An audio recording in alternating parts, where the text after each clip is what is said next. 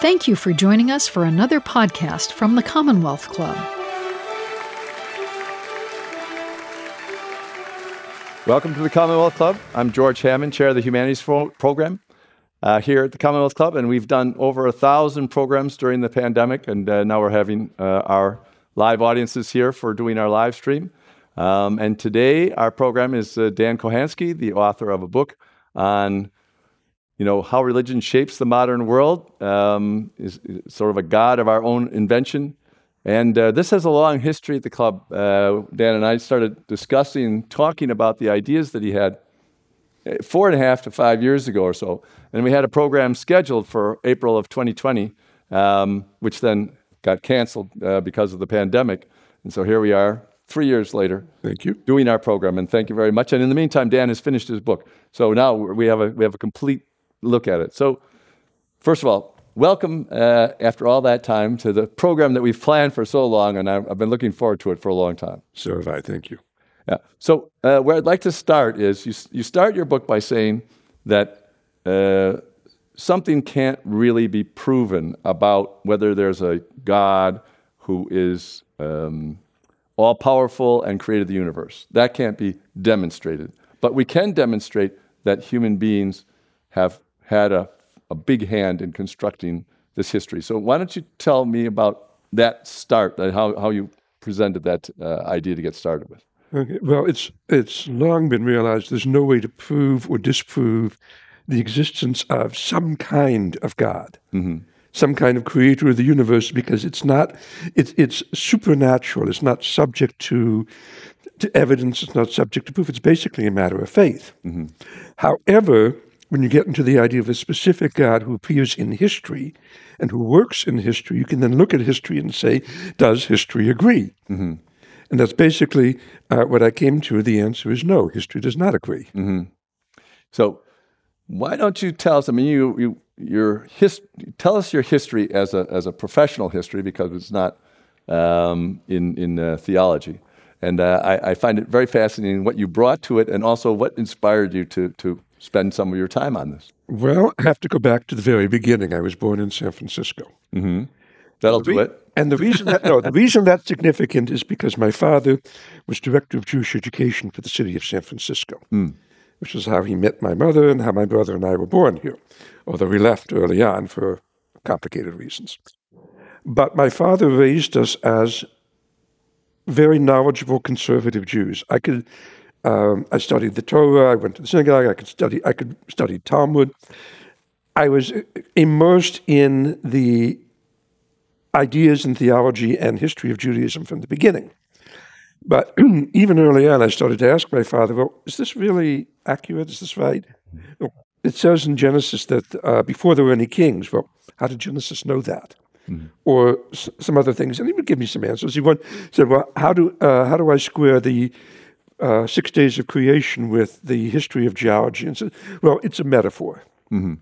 But it never quite satisfied me. And for 50 years, then I kept looking at it more and more. Finally, when I was um, finishing up my uh, career in the Foreign Service, in early 2016, I started thinking, you know, I don't see that there's a God. I don't. I can't see it. It, it finally worn me down, so to speak. But I want more evidence. So I started reading The New Atheist, Richard Dawkins, Christopher Hitchens, and I got very angry at them.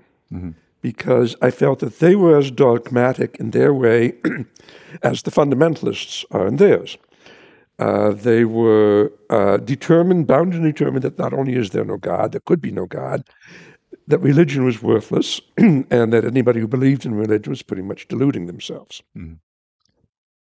They also didn't really bother to study religion. I knew just from my my readings at the time, both in Judaism and Christianity, that they were making mistakes. Mm-hmm.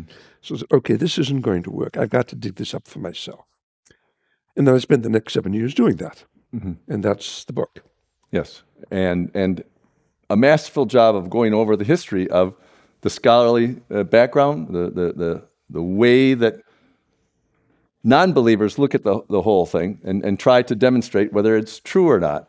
Um, so I want to talk a little bit about that. But before we talk about that, now you, you said why you did it. Now, how did you go about writing this book? That's another thing that you cover. How I did it? Well, I'm not a professional historian. I don't have a degree. I didn't get a PhD in that or anything else.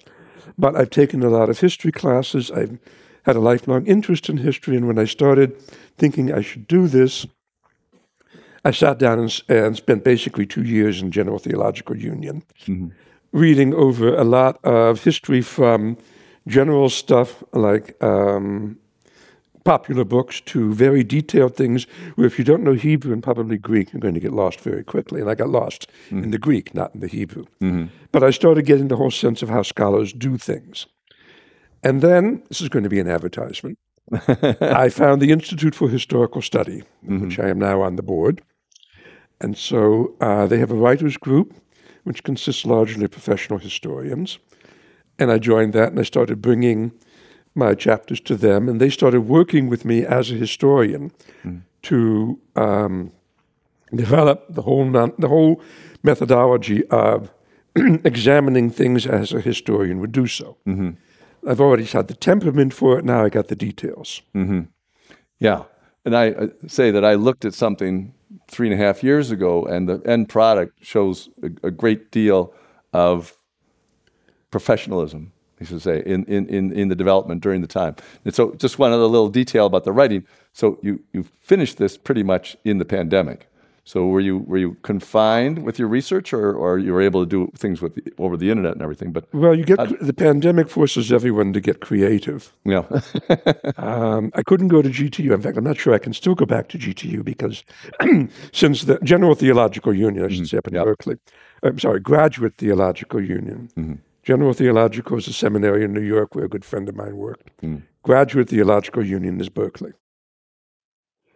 And I spent a lot of time there.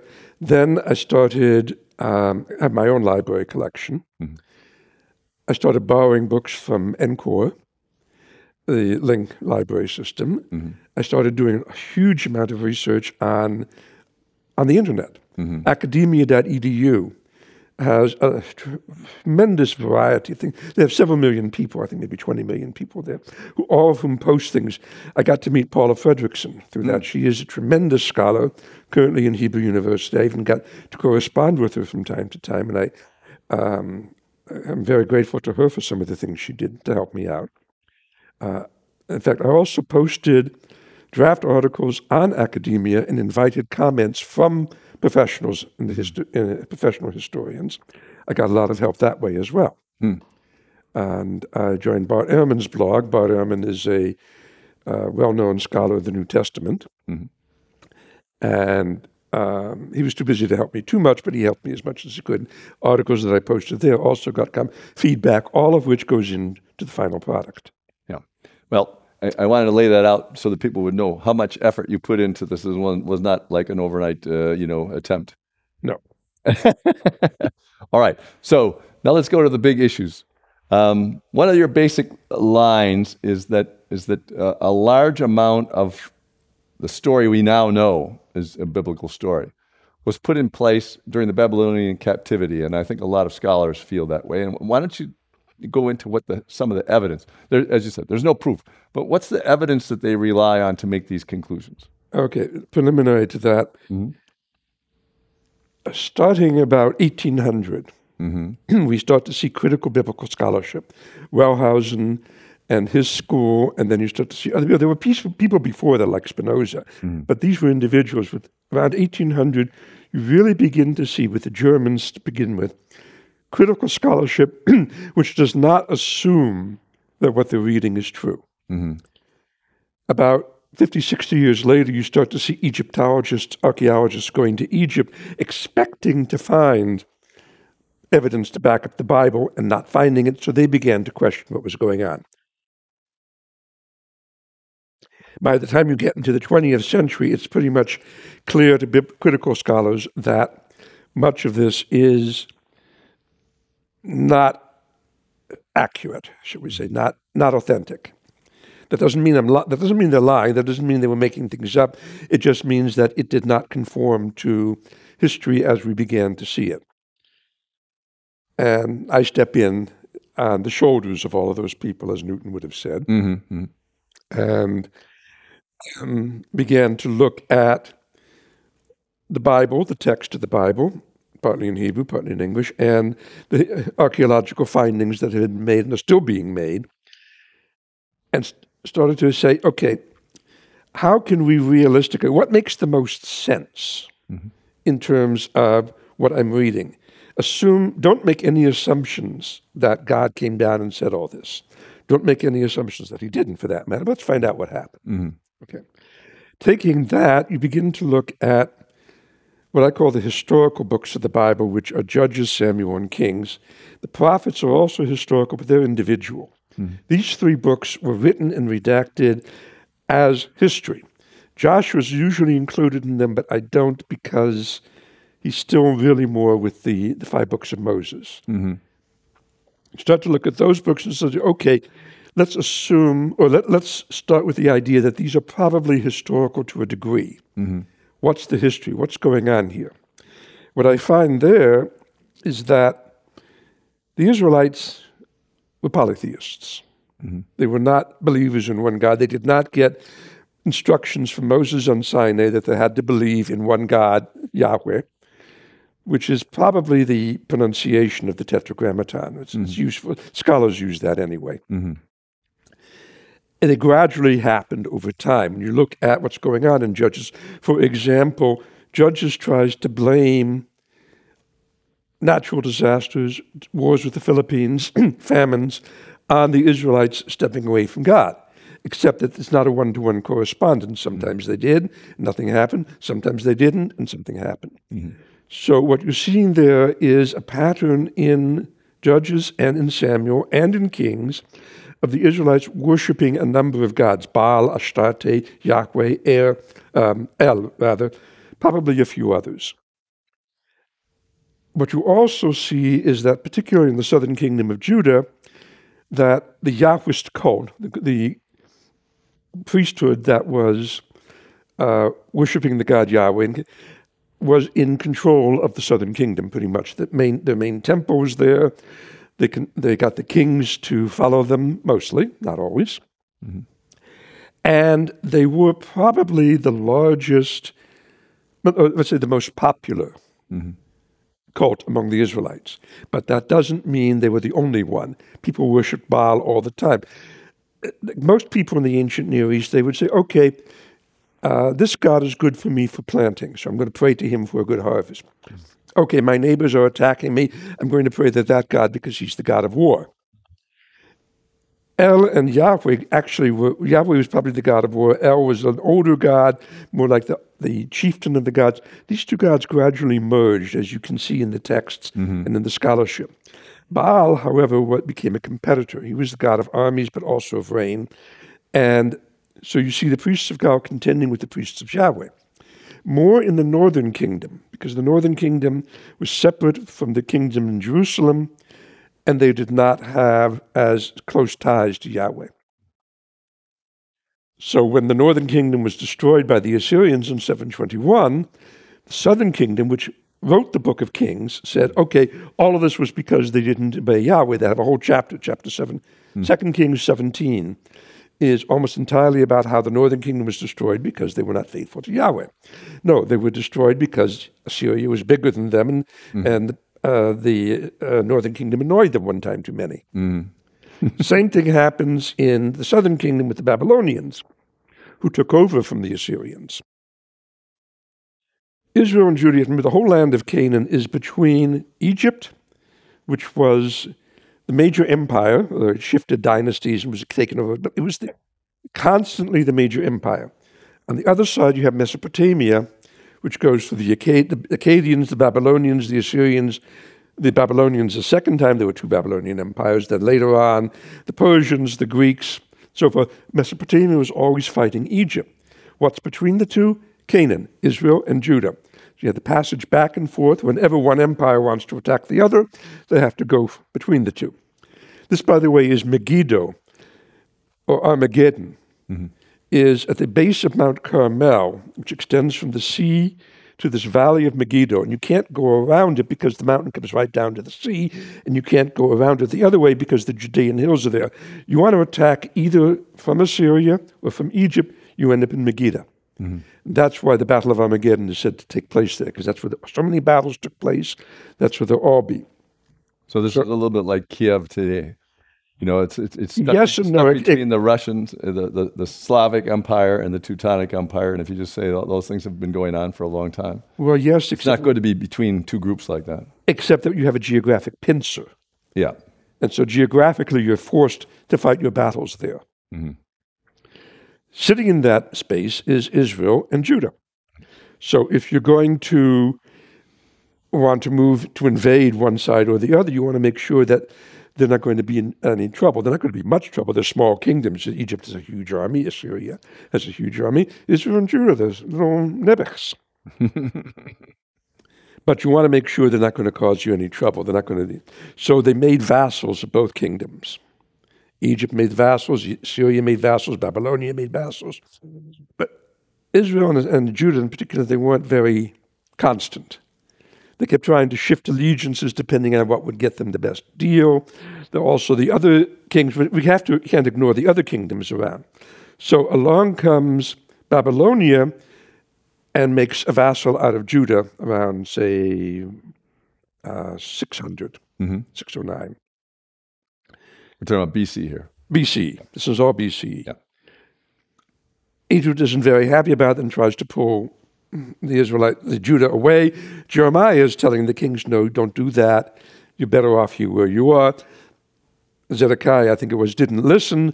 So uh, Nebuchadnezzar sends his army down and twice. First time in 597, he hauls off the um, some of the elite mm-hmm. Of, of Judah to Babylonia. This is a lot of the priests. Some of the, I think he took one king and then put another king in his place. But he left the place alone. Next king tries it later, and this time Nebuchadnezzar says, okay, that's enough. Mm-hmm. He comes down, destroys everything, hauls again the elite. Peasants are left in Judah, but he hauls the elite off to Babylonia. But in the process, he's not only done that, he's destroyed Yahweh's temple. Mm-hmm. He's also destroyed, in passing probably, all the other cults. So we come to Babylonia. In Babylon, now we have the elite of the, the kingdom and the nobility and the temple priesthood. But we don't have any more competing priesthoods. Mm-hmm. During the kingdoms, the priests were always trying to get the kings to knock off the cult of Baal, the cult of Astarte, whatever. Sometimes they did, sometimes they didn't. Hezekiah did, Manasseh didn't. Josiah did, his son didn't. Mm-hmm. It goes back and forth. But now they don't have that. They have Babylonia. So they can settle down. So everybody's got to be believe in Yahweh. So this is an argument against monopoly power. It's a monopoly power. Of course it is. Okay. That that's something peculiar to the Yahweh's cult, which you don't always see in the other ancient Near East cults. Mm-hmm. They wanted to be the only cult of Israel, not the cult of the world yet. Mm-hmm. They wanted to be, when I say Israel, this is a problem we have because there's Israel, the Israelites, and there's Israel, Israel, and Judah. Mm-hmm. And it gets confusing. And that's one of the problems I had in writing was how to do this without getting everybody confused. so, but now we have the Israelites in Babylon, the, the, the, uh, the, the, nobility. Mm-hmm. The peasants are back in what's left of Jerusalem, doing what they can under a governor that Nebuchadnezzar set up there. And they have a crisis of faith, among other things, because they have several crises of faith. One of them is they've got nobody else competing with them, and Nebuchadnezzar allowed all the captives in Babylonia to practice their own religion, unlike the Assyrians. Mm-hmm. It varied with the Assyrians, but at this particular point, the Babylonians didn't care what the people did as long as they followed the rules of the kingdom. Mm-hmm. But on the other hand, they weren't going to enforce the rules. And the Israelites don't have a king of their own now, because uh, Nebuchadnezzar blinded him, mm-hmm. killed his sons. So who's going to enforce the rules? The Yahweh's cult starts to develop this whole idea now. They begin to solidify the idea that God gave the laws, even though we know where they come from largely, and that God in- intended to have the Israelites worship only Yahweh. There were some stories about the Exodus from Sinai before, mm-hmm.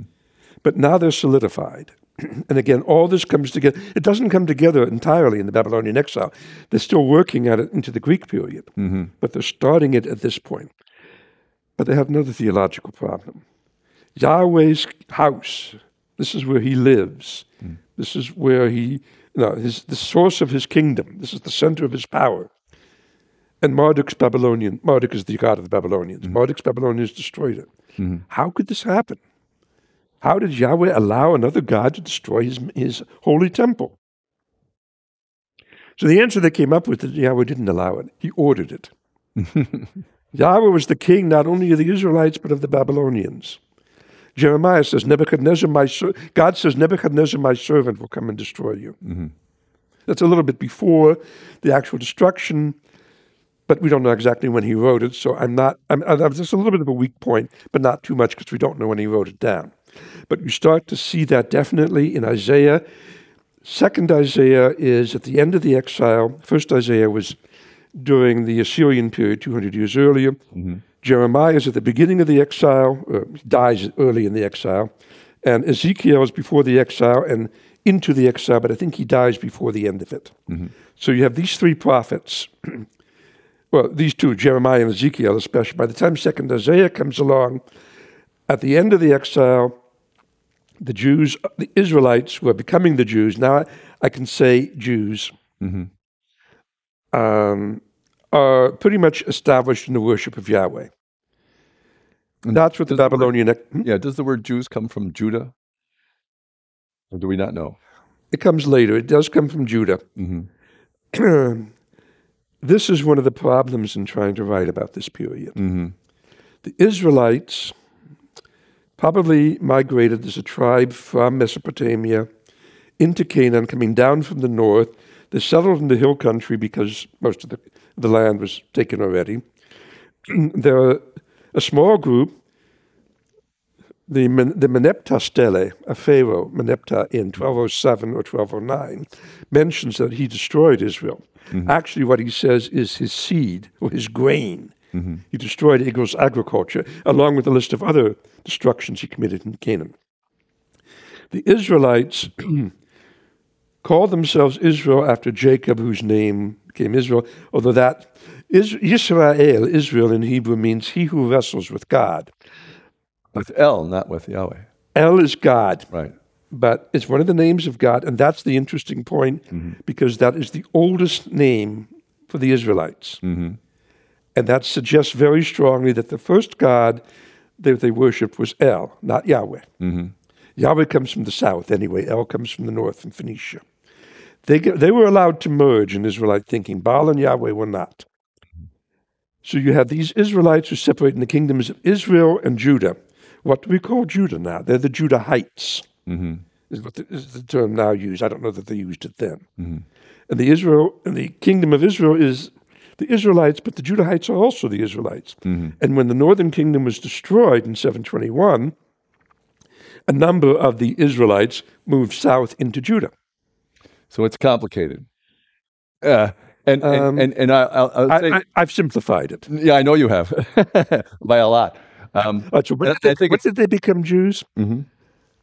That's another complicated question. I use the term Jews starting with the end of the Babylonian exile and the beginning of the Persian period, because otherwise it gets too complicated for me to discuss in a, in a, in a book that's not for academics. right. Shaye Cohen, whom I very much respect, argues that you can't use the word Jews until sometime in the third or second century BCE, around 200. He wouldn't use the word before that. And he has good reasons for it. But I need to say something. Right. And, and it, it's very useful to, to make a choice always and not just always. But um, you, you mentioned Israel and, and that El was part of the name. You mentioned how El and, and Yahweh uh, merged. And I think it's important to point out this linguistic, the linguistic uh, determinants of how to try to understand this. Because if you look at the main names of, say, the angels, Michael, Raphael, Uriel, they all have L in their name. Yes. So, so it's all L was important, and also it's not clear uh, whether El was singular or plural. I think, right? El was singular. El- El was Elohim may or may not have been, and that's another complicated question. Okay, too, too complicated. But I think it's I think what, what's important uh, for the purposes of this uh, history and, and, and analysis is that there's a lot of linguistic reasons why people make decisions about this. I'll give you another one. Yeah. Uh, Any name that ends in Yah or Yahu, like. Benjamin, Ben, Ben uh, Eliyahu, Mm-hmm. that's Yahu, Yahweh, right. not El. Here's another one. this gets really messy. Saul named one of his sons Ishbaal, man of Baal. Right. The Bible didn't like that.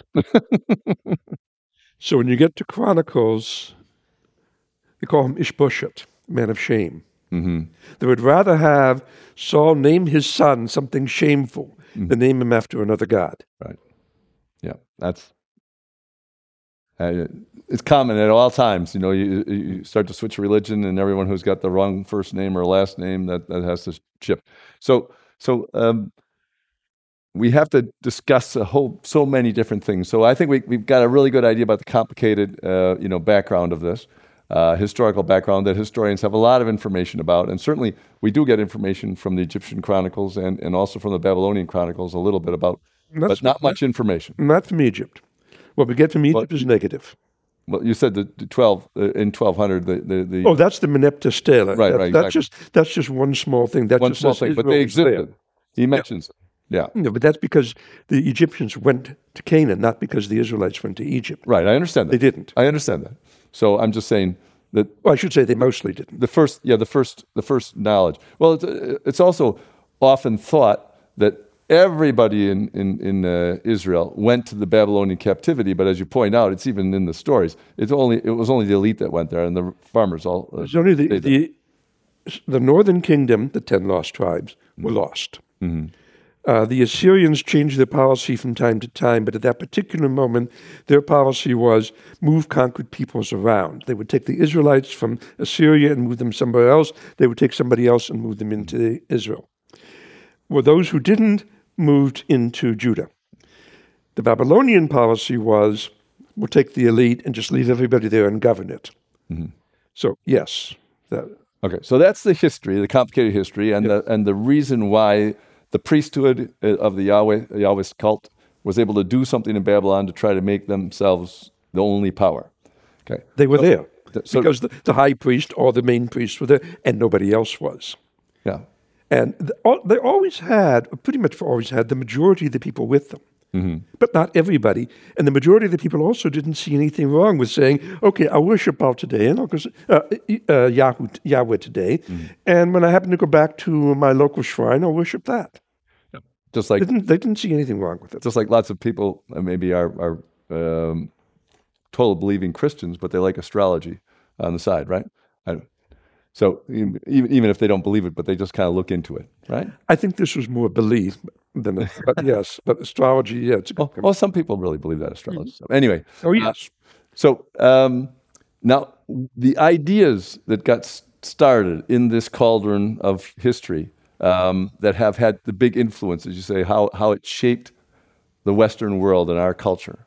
So why don't you talk about some of the big ideas and how they how they came out of this and then ended up dominating Well, that's two different questions you're asking. well, we'll, we'll, we'll, we'll get to Christianity later when they began to dominate, but the, but the basic ideas that, that were cultivated by the period from 600 BC to the time of Jesus was born Okay. in, in the Jewish uh, community.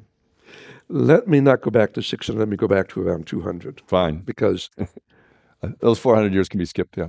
one. Well, we have to. Be, we have to in part because we don't know very much. Exactly. We don't know very much. The blank period uh, between sometime when Malachi, the last prophet, or maybe Ezra and Nehemiah, around 460, 540, we don't know, Mm-hmm. until around Daniel in 164. But there were a few things.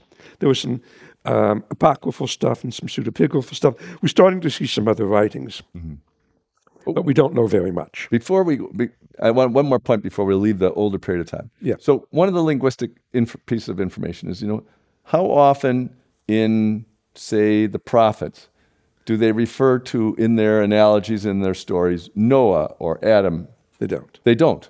Okay. So that's part of the evidence that that, that was added on. Um, I, I shouldn't say they never do.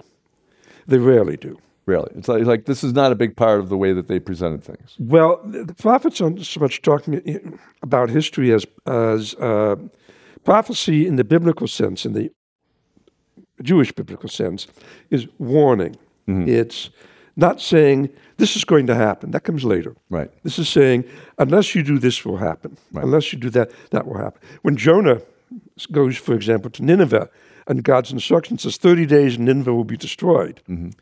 That's a direct prophecy. But Jonah didn't want to do that because he knew that the Ninevites would repent and that God would not do what he said he did. So it's not an absolute prophecy, Right. even there. It's a warning. This is what prophecy is, or it's a comfort. Mm-hmm. So there's not really much reason to talk about Noah or Adam. They talk occasionally, very occasionally, about Moses. Mm-hmm. But them, them, I don't, I can't say they never did. No, but then there, there is, uh, for example, in Jeremiah, which is supposedly around 600 BC, written around that time. Yes, it is. He does mention, uh, uh, uh, he casts aspersion on Jacob not being all that honest, for example. So he was clearly familiar with the story of Jacob. Oh cetera. yes, the Yeah. the stories are quite there. Yeah. yeah. So, so the people who say, well, it was all made up, it, it, it can't really be. They must have had some oral tradition, even if we don't have written things that have been going on for se- several hundreds of years. They obviously had an oral tradition. I don't think it's an, quite an exact analogy to compare it to the Greek mythology. Right. But there is a similarity in the sense that if some Greek in the street talks about Athena or Zeus or what Poseidon did to so and so, everybody knows what he's talking about. Mm-hmm. Same thing here. Right. The stories are, are there as part of the culture. Stories are there, but they're not, and some of them may have been written down, mm-hmm. but they were put in final form during and after the Babylonian period. And this is where scholars have been arguing for 200 years. They know kind of when it started, which is Babylonia, mm-hmm. with some stuff beforehand. They don't know what happened in the middle, and they're not exactly sure when it ended, although they've got some good ideas. This is where PhDs make their careers. Exactly, and we don't have to worry about that. Well, we- we'll talk about the big issues now. So, so complicated detail done. The big ideas that came out of this. That Big ideas that the way, came out of the of way it. that people look at the world. And Okay. Not to go into detail, we don't have But- time. uh, one of the major ideas that comes out of the Babylonian exile and the restoration is sin as an individual thing. Mm-hmm. Babylonian, that the prophets are saying God destroyed Jerusalem, or told Nebuchadnezzar to destroy Jerusalem because the Israelites were not worshiping Yahweh. This is a national sin, a communal sin.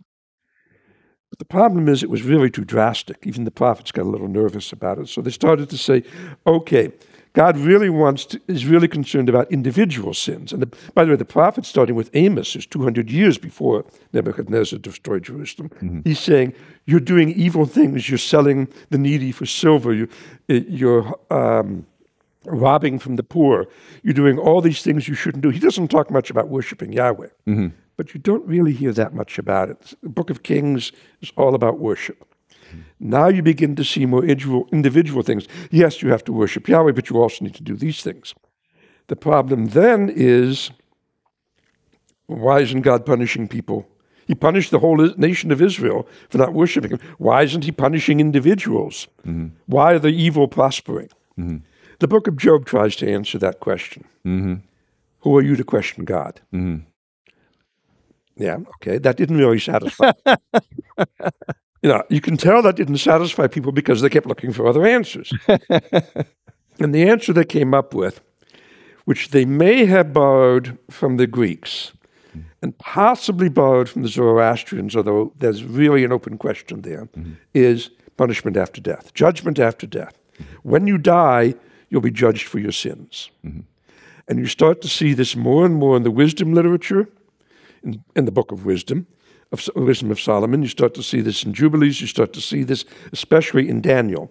Daniel, in the in the scripture, in the Hebrew scripture, Daniel is the only clear evidence, only clear statement that you will be judged individually on your death or on your resurrection for how you behaved in life. And in Daniel's case, he's only concerned about whether you uh, supported the Maccabees or whether you went apostate and supported the, uh, the Seleucids.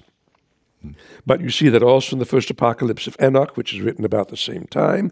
You see that in all this other literature, which didn't make it into scripture, but was written about that time, is judgment after death. This is the critical one. And that time that we're talking about is around 200 BC or so. We're talking probably starting 200, maybe 250 BCE, mm-hmm. working its way up into uh, the Common Era. If mm-hmm. you look at the books of the Maccabees, for example, which were written starting around maybe 150 going up to 50 BCE. Mm.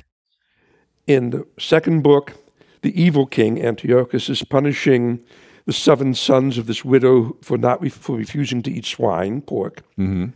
And the king and one of them says to him, "We will be resurrected in heaven, but for you, king, there will be no restoration to life." Mm-hmm. By the time you get to the fourth Maccabees, which is maybe hundred years later, the evil king is being punished after his death. Mm-hmm. So you see a progression there. Mm-hmm. Interesting, interesting, in a very short period of time. And at, at that time, the Greeks were in uh, political control of that area, right? By that time, the Hasmoneans were in control, or the Romans were in control. Whether the Greeks were in poli- the Greeks were in political control, but with some exceptions, mm-hmm. they left religion alone. And the mm-hmm. exception, of course, is Antiochus, who started the, the Maccabee, the War of the Maccabees, which we get Hanukkah, from which we get all the other stuff. Mm-hmm. But the Greeks didn't, they influenced, but they didn't force, except in this one case. It's interesting because uh, we use rewards and punishments all the time in order to influence other people to do what we want to do them to do. That's what they're for. They didn't so, care. so uh, here it's being used as part of of we're going to we, we know that we can't prove to you that you're going to be punished in this life, so you're going to be pun- punished in the next one. Well, that was because we can't prove to you, because it's obvious that you're not being punished in this right. Clearly, you're going to be punished in the next one. No, no. All right. So that was one big idea. Sin. That's one big idea. All right. So immortality. That, that uh, uh, again, the immortality of the soul was something that was not so clear uh, earlier. In absolutely not. Yeah. David uh, was gathered into his people. Um, slept with his fathers. Most of the time they died. There is a small there is Sheol, which is like Hades. You go down, you have miserable existence. Mm-hmm. The Akkadians had something similar. There was this notion, but they didn't pay attention much to it, mm-hmm. except for the Egyptians, which is one reason we know they didn't have much influence on the Israelites, because mm-hmm. there's nothing about this. Right. Until the Hellenists come in. And of course, if you're going to have judgment after death, you need to have something that's judged, which is a soul which survives the death of the body. Mm-hmm. In general, today even, nobody goes to hell forever in Jewish thinking. Mm-hmm. Everybody, some people may go to hell to kind of work out, the, you know, like a, a punishment period. Mm-hmm. But they end up in heaven. The very worst people simply do not exist anymore. They do not have immortality. Mm-hmm. Um, okay, I once um, I got into a discussion with, at, at, one of the jobs I was working at with a Presbyterian elder. Mm-hmm. And when I mentioned that Jews don't believe in hell, which more or less true, right? He looked at me in genuine horror and wanted to know how my parents ever disciplined me. Well, p- apparently they didn't because you here you are saying whatever you want to. well, That that actually did learn from my parents. I could, I could say whatever I wanted as long as I could back it up. now, when you're an 11 year old and your father's trying to act like uh, to get you to behave like a graduate student, that's a little rough. well, at this age, you, you know you wear that graduate student you know uh, persona very well. I've I've gotten accustomed to it. All right, so so we have this personal soul, personal immortality, and the idea of sin. Um, what other ideas? Because these ideas, as they develop, pretty much set the stage for where Christianity took off.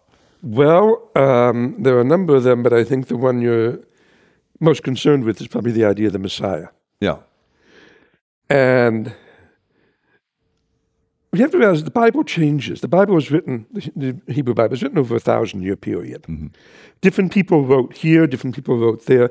Ideas change over time when you look at the idea of a Messiah in the early books of the Bible, it just means somebody who was anointed, meaning that he was a leader of Israel. Kings were anointed, occasionally high priests were anointed. It didn't mean anything other than a symbol of the responsibilities they were taking on. So that uh, Messiah anointed, Christos, by the way, is, is a Greek word for anointed. Mm-hmm. This is all the same word. Mm-hmm. now, when you have the um, the Maccabees and the existential crisis that they were facing, because um, Antiochus was trying to destroy Judaism in Judea, they began to wish for a savior, somebody to come and rescue them.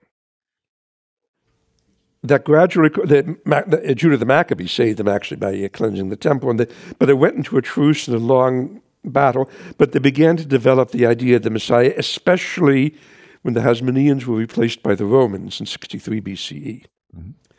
And the Romans were in some ways worse than Antiochus because they were much more powerful. They didn't much care as long as they, they kept the peace. Ooh, that's right. Which, but they allowed the governors to do whatever they wanted, and some of the governors didn't pay much attention to the nuances of Jewish theology. They didn't know anything about it. So it was very rough and very um, very difficult, and the Jews began again some more to wish for a Messiah. Jesus is not the only one who comes in in that first century. Mm-hmm. There were several others that Josephus talks about. There was Bar Kokhba, who came 60 years later, whom Akiba hailed as the Messiah. This is 132, 135 CE, mm-hmm. because he was going to rescue the Jews from the Romans. The Psalm of Solomon, which is written probably about the beginning of the Common Era, mm-hmm talks a great deal about a Messiah coming. This is probably the most detailed description of what they expect the Messiah to do, which is get rid of the Romans. Although they don't call the Romans by that name because of them. The Essenes, the Qumran community who lived in the desert, uh, talked about th- two or possibly three messiahs mm-hmm. that would come and rescue them, not only from the Romans, but from the temple priesthood, whom they didn't like either. Right, right. Anybody that they don't like. Yeah. So you have you have basically the idea of immortal soul, judgment after death, individual sin, and the Messiah coming to rescue you. Mm-hmm. Yeah, all that gets built into Christianity over time. Right. And I'd like to remind our audience uh, that uh, you can, uh, both live and online, that you can ask questions of Dan. We'll get into that fairly soon. Um, you can write it on a card here or uh, just put it into the chat room uh, if you're watching this as a live stream.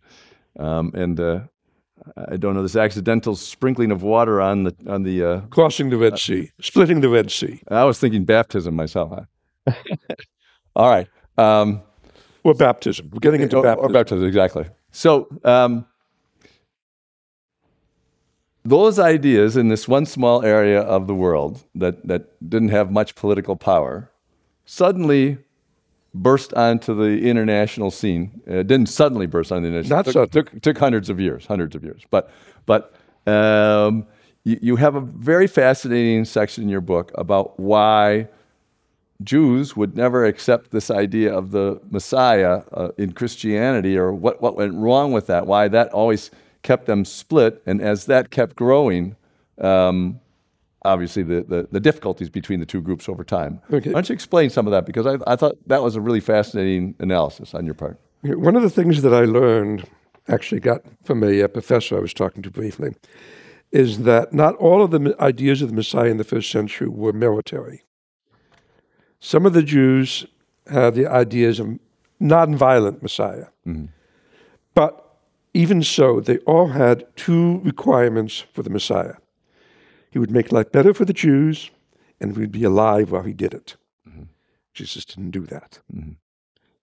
In fact, um, there's an argument made by uh, William Wrede in the early 20th century that Jesus didn't claim to be the Messiah. Mm-hmm that he, did, he refused to let people call him the Messiah, and that this came about after his death. Other scholars argue against that, so you can go back and forth. But the point is, the idea of Jesus as a Messiah during his lifetime was somewhat nebulous. Even even the Gospels that are canonical have the story where he says, when when he feeds the people, eh, he they have the story saying, I, they want him to become the king because he gave them free food, and he says, no, you can't make me the king, and he disappoints everybody. So whether that's that's not exactly the Messiah idea, but it's close to the Messiah idea that that you that, that It's it's something. It's something. so there's some evidence, even though I mean, for the scholars to base that on that, that he that he did not consider himself a Messiah. well, bit. I don't want to get into the. No, no, of course not. Yeah, Yeah. Okay. we don't want to go there, but but no. there's historical reason and, and linguistic reason why they can say that there's some reason why maybe he didn't say that, right? There are. Yeah. Okay. a little bit like a little bit like you know there's the story that he he kicks all the people out of the temple um, just a few days before he dies saying god didn't want any sacrifices and then No, that, no, no, no, no, no. He didn't didn't say that at all. Oh. He said God didn't want the money changers in the temple. Sorry. all right Um, and this is another problematic. Uh, just to give you an example of how difficult uh, it is for historians to make sense of the Gospels and to accept them as real as reality. Picture the scene in the temple. This is Passover. This is the most volatile time of the year because Passover is the stories of the Jews escaping Egyptian tyranny, and the Romans know very well that the Jews could turn that into a, um, a movement to escape Roman tyranny. So the governor of Judea, Pilate in this case, who normally hides out, hangs out in, in Caesarea on the coast, comes down to Jerusalem with a lot of soldiers, and he posts soldiers all around the top of the temple to make sure there are no disturbances. What does Jesus do? He creates a disturbance in front of all these temple soldiers, and he gets away with it. How does that happen? Hmm. so Paula Fredriksen is among many other scholars who say it never did happen. Hmm. But regardless, he gets away with it. He doesn't get away with it. It's disturbing the peace, which was enough to get you nailed up to a cross very easily. Mm-hmm. The Romans had two, uh, two objectives collect money, keep the peace. Anything else was fair game. They could do whatever they wanted as long as they delivered the taxes to Rome and kept the people quiet. That was the objectives of the governors that, That was the governor. yeah okay. Yes, that was what the governors did. Now let's get back to. Um, what were we? we were we were going to talk about how the ideas got got pulled Oh, how the ideas, right. And you got me on the money changers. sorry By the money changes were necessary, by the way. You come from all over the, the Roman world to make a sacrifice at the temple. The only the temple would only accept uh, temple shekels. So the money changers were there just as an ATM is now to change your money into money to buy for a shekel to buy the sacrifices, which were there also. so the people who say that jesus was not a capitalist are right Why he had turned over the money changers tables, if he did, is an open question. I, he was not, no, I would say he was definitely not a capitalist, nor were any of the early Christians. They were communists. Everything was held in common. They uh, held the, they didn't get around to having bishops until the end of the first century. They, it was all communal. And when Paul writes his letters to the communities, he says, Give my greetings to so and so, both men and women. And he acts as though they're all doing everything in common, holding their property in common, having common meals together. It's Marxist. You know, way before marx all right Yes, but it, anyway, uh, why the Jews wouldn't accept Jesus? Well, that was one reason. He was dead. Messiahs have to be alive. It's Right. you know, part of the job description. He didn't make J- things better for the Jews, obviously. And um, the idea that came along later, or pretty close, that he was salvation for sin. This meant that you were saved based on your belief. Judaism is based on your behavior. You can believe almost anything you want, almost anything, but you have to behave according to the law. And uh, while they argued, notice all the arguments that the Gospels record about the Pharisees and Jesus and the Sadducees and Jesus, they're not about belief. They're about how to obey the law. When the Pharisees tackled Jesus over uh, healing on the Sabbath, it wasn't a question about healing or a question about miracles. It's a question: Is this proper use of the Sabbath? Mm-hmm. I would have said no, because why, why, why not wait until Sunday? Why violate the Sabbath? Mm-hmm. It's been this way all along. You can wait an extra day; it won't won't hurt him. Mm-hmm. But the argument was on how to obey the law, and Jesus was as much a part of these arguments as everybody else. And this is what the Pharisees did all the time. They argued. Mm. It's the Talmud is all nothing but a list of arguments. Yeah. We can, as I said, Jews being Jews continue to argue. This is what we do. Yep. So they were not inclined to accept um, Jesus as believing in Jesus. What does that mean? What does it mean? Yeah, that doesn't that, that doesn't make sense to them. This is also why it's not realistic to say that the Jews were opposed to the Gentiles believing in Jesus. They didn't care what the Gentiles believed. Yeah, they cared that the Gentiles behaved nicely to the Jews, or at least didn't behave badly to the Jews. They also didn't care what other Jews believed as long as they behaved. Mm-hmm. This is where you get Paul got into trouble with the Jews, is because he tried to convince Gentiles to believe in Jesus, and he did it in the synagogue, which the Jews had agreed in the decree of Claudius and some other decrees. They had agreed with the Ro- they had an agreement with the Romans. The Romans would not ask them to worship the gods of the state as long as the Jews did not disparage anybody else's gods. That's exactly what Paul was doing, and that's why he got beaten with the rod. Uh, no, beaten with stripes by the Jews and beaten with the rod by the Romans. The Romans didn't like it either. Right, and it's it's interesting because uh, we, we talk about the ideas and the influence in a long period of time.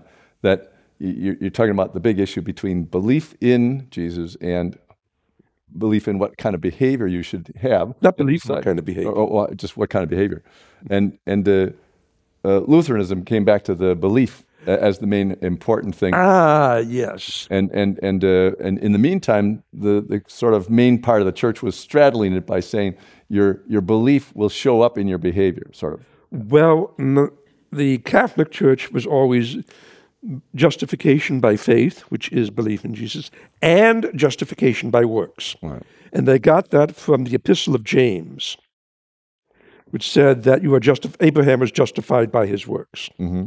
Luther didn't like that. Mm-hmm. He almost left it out of his Bible.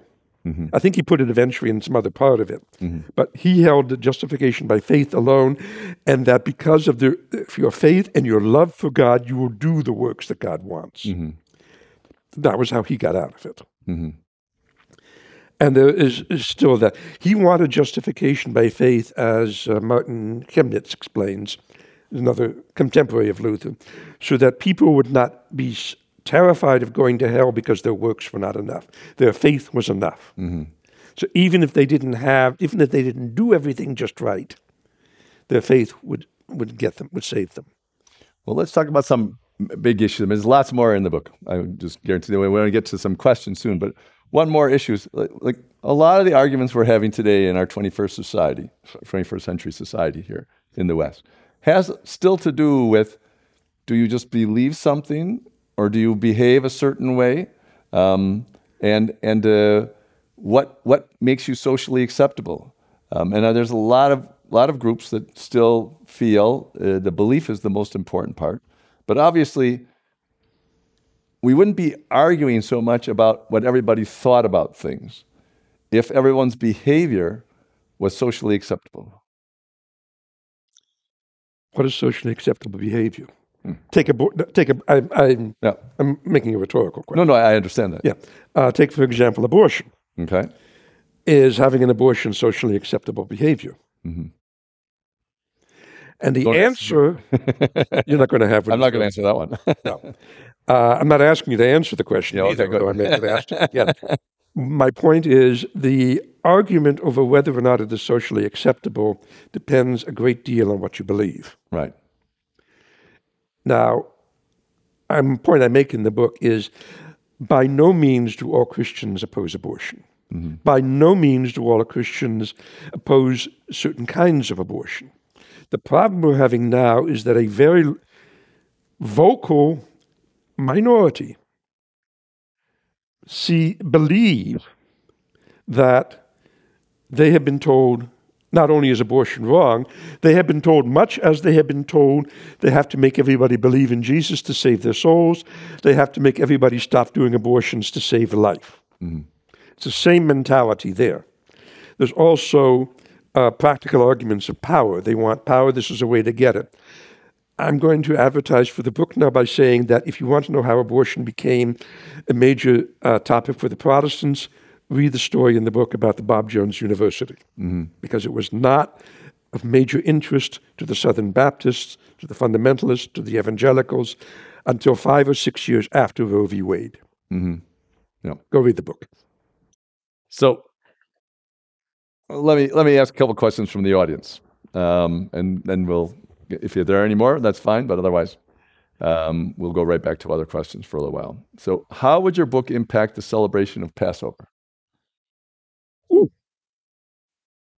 You know, Passover wasn't celebrated probably until the reign of Josiah. Mm-hmm. He instituted it. And the reign of Josiah was about? Josiah about 620, 640 BC. Right, just before the Babylonian captivity. Okay. 30 years ago, I wrote a meaning of matzah piece, which I almost put in as an appendix, and I said, it doesn't matter whether an Exodus ever happened. What matters is the meaning of matzah, the idea that people suffer and we need to help them, the idea that there is slavery and we need to redeem them, mm. the idea that um, what do we say um, when we when we break the first matzah? Here is no, we open the door and we say, "Here is bread, come and eat." Everyone who is hungry, come and eat. Everyone who is thirsty, come and drink. We are welcoming the stranger so that they can be helped, so that they can be participants. And I'm going to celebrate Passover tomorrow, not the whole week. I'm going to have matzah and, and say a cup of wine to remind me that this is the meaning of, yes, it's a myth, but it has a meaning. Myths have meaning. Myths should not be discarded just because they, they didn't historically happen. Mm-hmm. There was a meaning to Passover. Mm-hmm. I think you know, I'd, I'd like to s- elaborate on that a little bit more because the obviously the the point of the book is to try to say we humanly created this, but you also one of the points is that doesn't mean it's wrong or, or, or that it's bad. That it's it's it's a humanly created culture, and it's embodying some of the way that we want to deal with each other. So why don't you talk about that a little bit because it's, it's just not wrong if it was humanly created. I quoted Amos a little earlier on about selling the needy for silver. I also I quote him in the book, and I also quote Isaiah. Mm-hmm. That is the the object um, fasting on Yom Kippur. Deal out your bread to the hungry, not to hide yourself from your kin. Feed the naked, clothe, uh, clothe the naked, feed the hungry. Feed the naked too. uh, and I said that it doesn't matter that this came from a human being, not from God. It's mm-hmm. still a worthy idea. Right. This is something to listen to. Yeah. Just the basic point of the book is yes, religions have a lot of good messages to say. Just don't let them have political power. a very good bottom line. All right. Today, Orthodox Judaism is gaining popularity. Does this sect of Judaism have roots in the ancient world, and are they like the elite Israelites who were captured in Babylon? I'm sorry, which sect? The uh, the Orthodox Judaism. Is it, is it, does it relate back to the elites that uh, went to Babylon and they kept? Uh, no. Uh, Orthodox Judaism is rabbinic Judaism, which, despite what the rabbis might try to tell you, is an outgrowth of the of the first century CE. Mm-hmm. In fact, Judaism and Christianity are not mother and daughter; mm-hmm. they are siblings. Mm-hmm. They both arose out of te- Second Temple Judaism. Christianity went one way, Rabbinic Judaism went another way, and the Pharisees became the rabbis. Some of the old, early, some of the later Pharisees be called rabbis. Rabbi just means teacher. Mm-hmm. And eventually they became the Talmudic rabbis from about 200 to 500 CE. By about 700, let's say about by the 8th century CE, Rabbinic Judaism pretty much controlled Judaism. Took about that long, but by that time, all the Jewish communities around the world pretty much accepted rabbinic authority. That lasted until the Enlightenment in the 1800s, when they didn't have the authority anymore. So you can't really compare it to the Babylonian elite. Mm, okay. There wasn't any attempt to force uh, Yahweh on everybody mm-hmm. because the rabbis were not trying to do. They already do that. The rabbis were just trying to make fine distinctions. What does it mean to follow the law? They already, so you've accepted the law. What does that mean? And then they spend time persuading people who say, all right, you've accepted the law. What does that mean? There wasn't really any argument mm-hmm. to any great extent. There were people like Spinoza who said, no, this doesn't make sense. Yeah. They excommunicated him. Right. So um, I think the maybe the point of the question uh, was the similarity is that uh, there was political power lost when, when people were brought to Babylon. And as a result of the political power lost, the religious power of the priests as a cultural influence was stronger. And maybe after uh, the second temple was destroyed by the Romans and the dispersal, that the priests again had a much more inf- higher influence or stronger influence on the culture. Ah, okay. No, the political the political power of the priests was strong during the period between the Babylonian exile and the destruction of the temple. One of the reasons Antiochus in, in, uh, involved himself in the priest in, in Judean religion, is the high priest was not only the spiritual leader mm. of Jude, uh, the province of Judea, he was the temporal leader. Mm. He was responsible to the Seleucids, or the Ptolemies before him, for the, the temporal activities in Judea. Mm. In um, the Hasmonean times, the Hasmoneans were both high priests and kings. Mm-hmm. When Herod came along, he got to appoint the high priest, and you begin to see the high priest losing political power at that time. The rabbis paid lip service to the Cohens. I'm a Cohen, by the way, the, the priests. Mm-hmm. They paid lip service to my family, but they kept them kind of down. Yeah. we'll, we'll, we'll, give you some uh, some nice little trappings, but we run the show. Rabbis are not the priests are, uh, inherited. I'm a priest because my father was a priest because his father was a priest, going back to Aaron. A rabbi is a rabbi because he studied with another rabbi and got smicha, got ordination mm-hmm. from that rabbi. All right. So you are a Jewish priest from your family. Yes. And, want my and, blessing? And I, I just wanted to say one thing that's unusual about what you're trying to accomplish, at least in our society, is you're not on either extreme you're, you're trying to, to be reasonable about what came before, take the best out of it, you know, in, in a very reasonable argument, um, and, and bring it forward. You know, that's not what our society is doing right now. And I, I, I hope that it does a little more of it. Well, uh, that's actually, everybody likes to everybody likes to fight, you know. That's how my parents, my father the priest, and my mother the educator. That's how they trained me. And that's that's the historian's training also. Yeah. That's the reason I was so upset with Hitchens and Dawkins and the others. Yeah they went to the other extreme. Yeah. And generally, yes, I feel our society is oscillating more wildly all the time. And one of the things I hope this book will do is calm everybody down, although I doubt it very much. But let's come back to that's something realistic. Let's not go all, all off half cocked. Yeah. one, one of the things that I, I concluded was that those who believe that justice is a pendulum are willing to swing it wildly. You know, that's just that's where it gets. Yeah, but then you never get in the middle. You're no, no, exactly. You're always on one side. justice here or justice there. What about justice here? what about the middle? Yes, yeah. it, there's a big middle. You spend a lot of time even with the pendulum in the middle, but uh, but people don't talk about it. All right, here's another question. This big idea of punishment for sin after death. In Pharaonic Egypt, they had the Book of the Dead, weighing of the deceased heart. Isn't this a stronger source than the Greeks or the Zoroastrians? No. Okay. In the Book of the Dead, first of all, it only applied to the king in the beginning. Mm-hmm. And his punishment was just that the crocodile would eat his heart. He wasn't going to be punished, he would just not exist anymore. Mm-hmm. If he did the will of the gods, he, if he promoted what they call ma'at, which is a complicated word kind of meaning justice, kind of meaning harmony, then he would join the gods. He was God on earth, and now he was having um, proven himself on earth, he would get to join the gods in heaven. Mm-hmm. Over time, the idea of judgment after death began to apply to the nobility and eventually became what Asbridge calls democratized. Everybody got to do it. But no, there was no, um, there's no evidence of this kind of death belief having any kind of influence uh, over the Israelites, Freud and his Moses notwithstanding. This is, all comes from internal Semitic thinking and from Hellenistic thinking and possibly Zoroastrian thinking, mm-hmm. but it's not Egyptian. It was Semitic. Okay. So, uh, one big last question, and you can spend as much time as it will require. Could be a couple of hours. All right. Okay. You said you said that uh, Christianity and Judaism are much more like sisters than like mother and daughter. Well, yes. Okay. Sibling rivalry being what it is too. Right. Sibling rivalry. Okay. So so we have sibling rivalry. Yes. Do you have any any suggestions besides sticking to the middle of what's useful and so on? Do you have any other suggestions for how this rivalry can become more of a cooperation?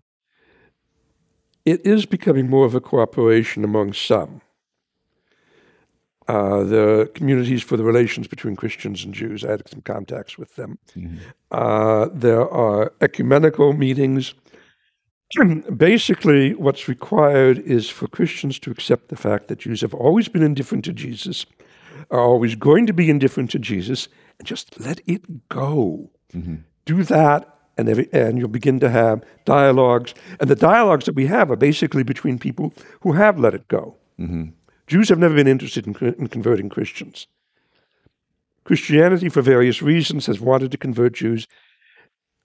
I don't think it has to, but that's a theological issue that Christianity will have to solve. And the Vatican, with Vatican II, did try to solve it mainly by postponing it.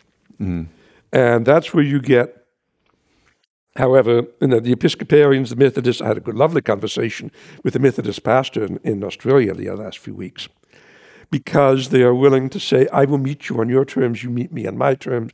We're not trying to convert each other. There is a lot of that. Mm-hmm. On the other hand, there are the Christian Zionists who are uh, in favor of Israel and who want Israel to become stronger and not have peace because their, uh, their doctrine is not only that Israel will be restored, but that Israel will be destroyed and the remaining Jews will convert to Christianity. And this will finally bring back Jesus. I, I want nothing to do with that dialogue. Yeah, well, that's that's a rather high price to pay for for uh, Jesus' return. Yeah. Um, so so you don't think uh, with with of course with beliefs like that, um, it's impossible to breach that belief. But with those who don't believe that this is a that, that the destruction of the Jews is a prerequisite to Jesus coming back, and that we really have to make sure that that happens. Um, the, there's the whole range of behavior which everybody sort of agrees upon uh, as is is uh, not socially acceptable is that the right word, but but it's useful to civilization to to to behave a certain way towards each other. Oh, there are huge areas of commonality Yeah. if they would just stop insisting that we convert. That was where you be, no, or also um, stop believing the Jews killed Jesus. Yeah. That would be a great help. Because that has been the driving force behind the persecutions of Jews for the last thousand years. And if The Romans are gone now, basically. So it would be better to b- blame them, right? Eh, there's- I mean, if, if there's a historical basis for it, if you said that the Romans were responsible and their laws were responsible, you know, there's there's there's no Roman Empire left. no, there's no Roman Empire left to destroy. I don't mean to, to worry about the people who live in Rome and the Italians. I don't want to get no, no, started. no, no, no, no. I'm not going to blame them. no. Um, I can blame the Romans for doing an awful lot of things, but I don't have any Roman Empire to go after for what they did to the Jews either. Well, I think you know the other the other part of this, of course, is, is something that was argued in the in the uh, Bible too, which was do you do you blame the people who did the act, or do you blame their their generations going back? And you know, we're talking about two thousand years ago. Who, whoever whoever was involved, why why do their descendants two thousand years later have to bear any responsibility for what they did? We don't even want to do. We don't want to bear responsibility for what our parents did. No, as a matter of fact, the parents have eaten sour grapes and the children's teeth are set on edge. Yeah. That's meant. That's meant to say that the children are going to be bl- are going to pay for the parents' sins. Right. As, uh, Jeremiah and Ezekiel both quote that line and say, "No, that's no longer true. Right. You bear your own sin. right. You don't bear your father's sin. You don't bear your child's sin. Yeah, unless unless we're talking about inflation Yes, or climate change. or climate change, then the children are going to bear our sins. Okay, Oh, yeah. so so uh, we'll we'll end there with a 21st century issue uh, or two big ones. Uh, and thank you very very much. Uh, this is such a wonderful end to five years of planning. Thank you for having me. Thank you very much for joining us at the Commonwealth Club, Dan. Thank you. And so ends another event at the Commonwealth Club in its 121st year of enlightened discussion. Thank you very much for joining us. We'll see you again. You've been listening to the Commonwealth Club of California. Hear thousands of our podcasts on Apple Podcasts, Google Play, and Stitcher. If you like what you've heard, please consider supporting our work and help us bring 500 programs a year to listeners like you. Go to commonwealthclub.org/donate. Think your way around the world with our travel programs to exciting domestic and international destinations. And when you're in the Bay Area, please join us live at our events. Thank you for listening and for your support.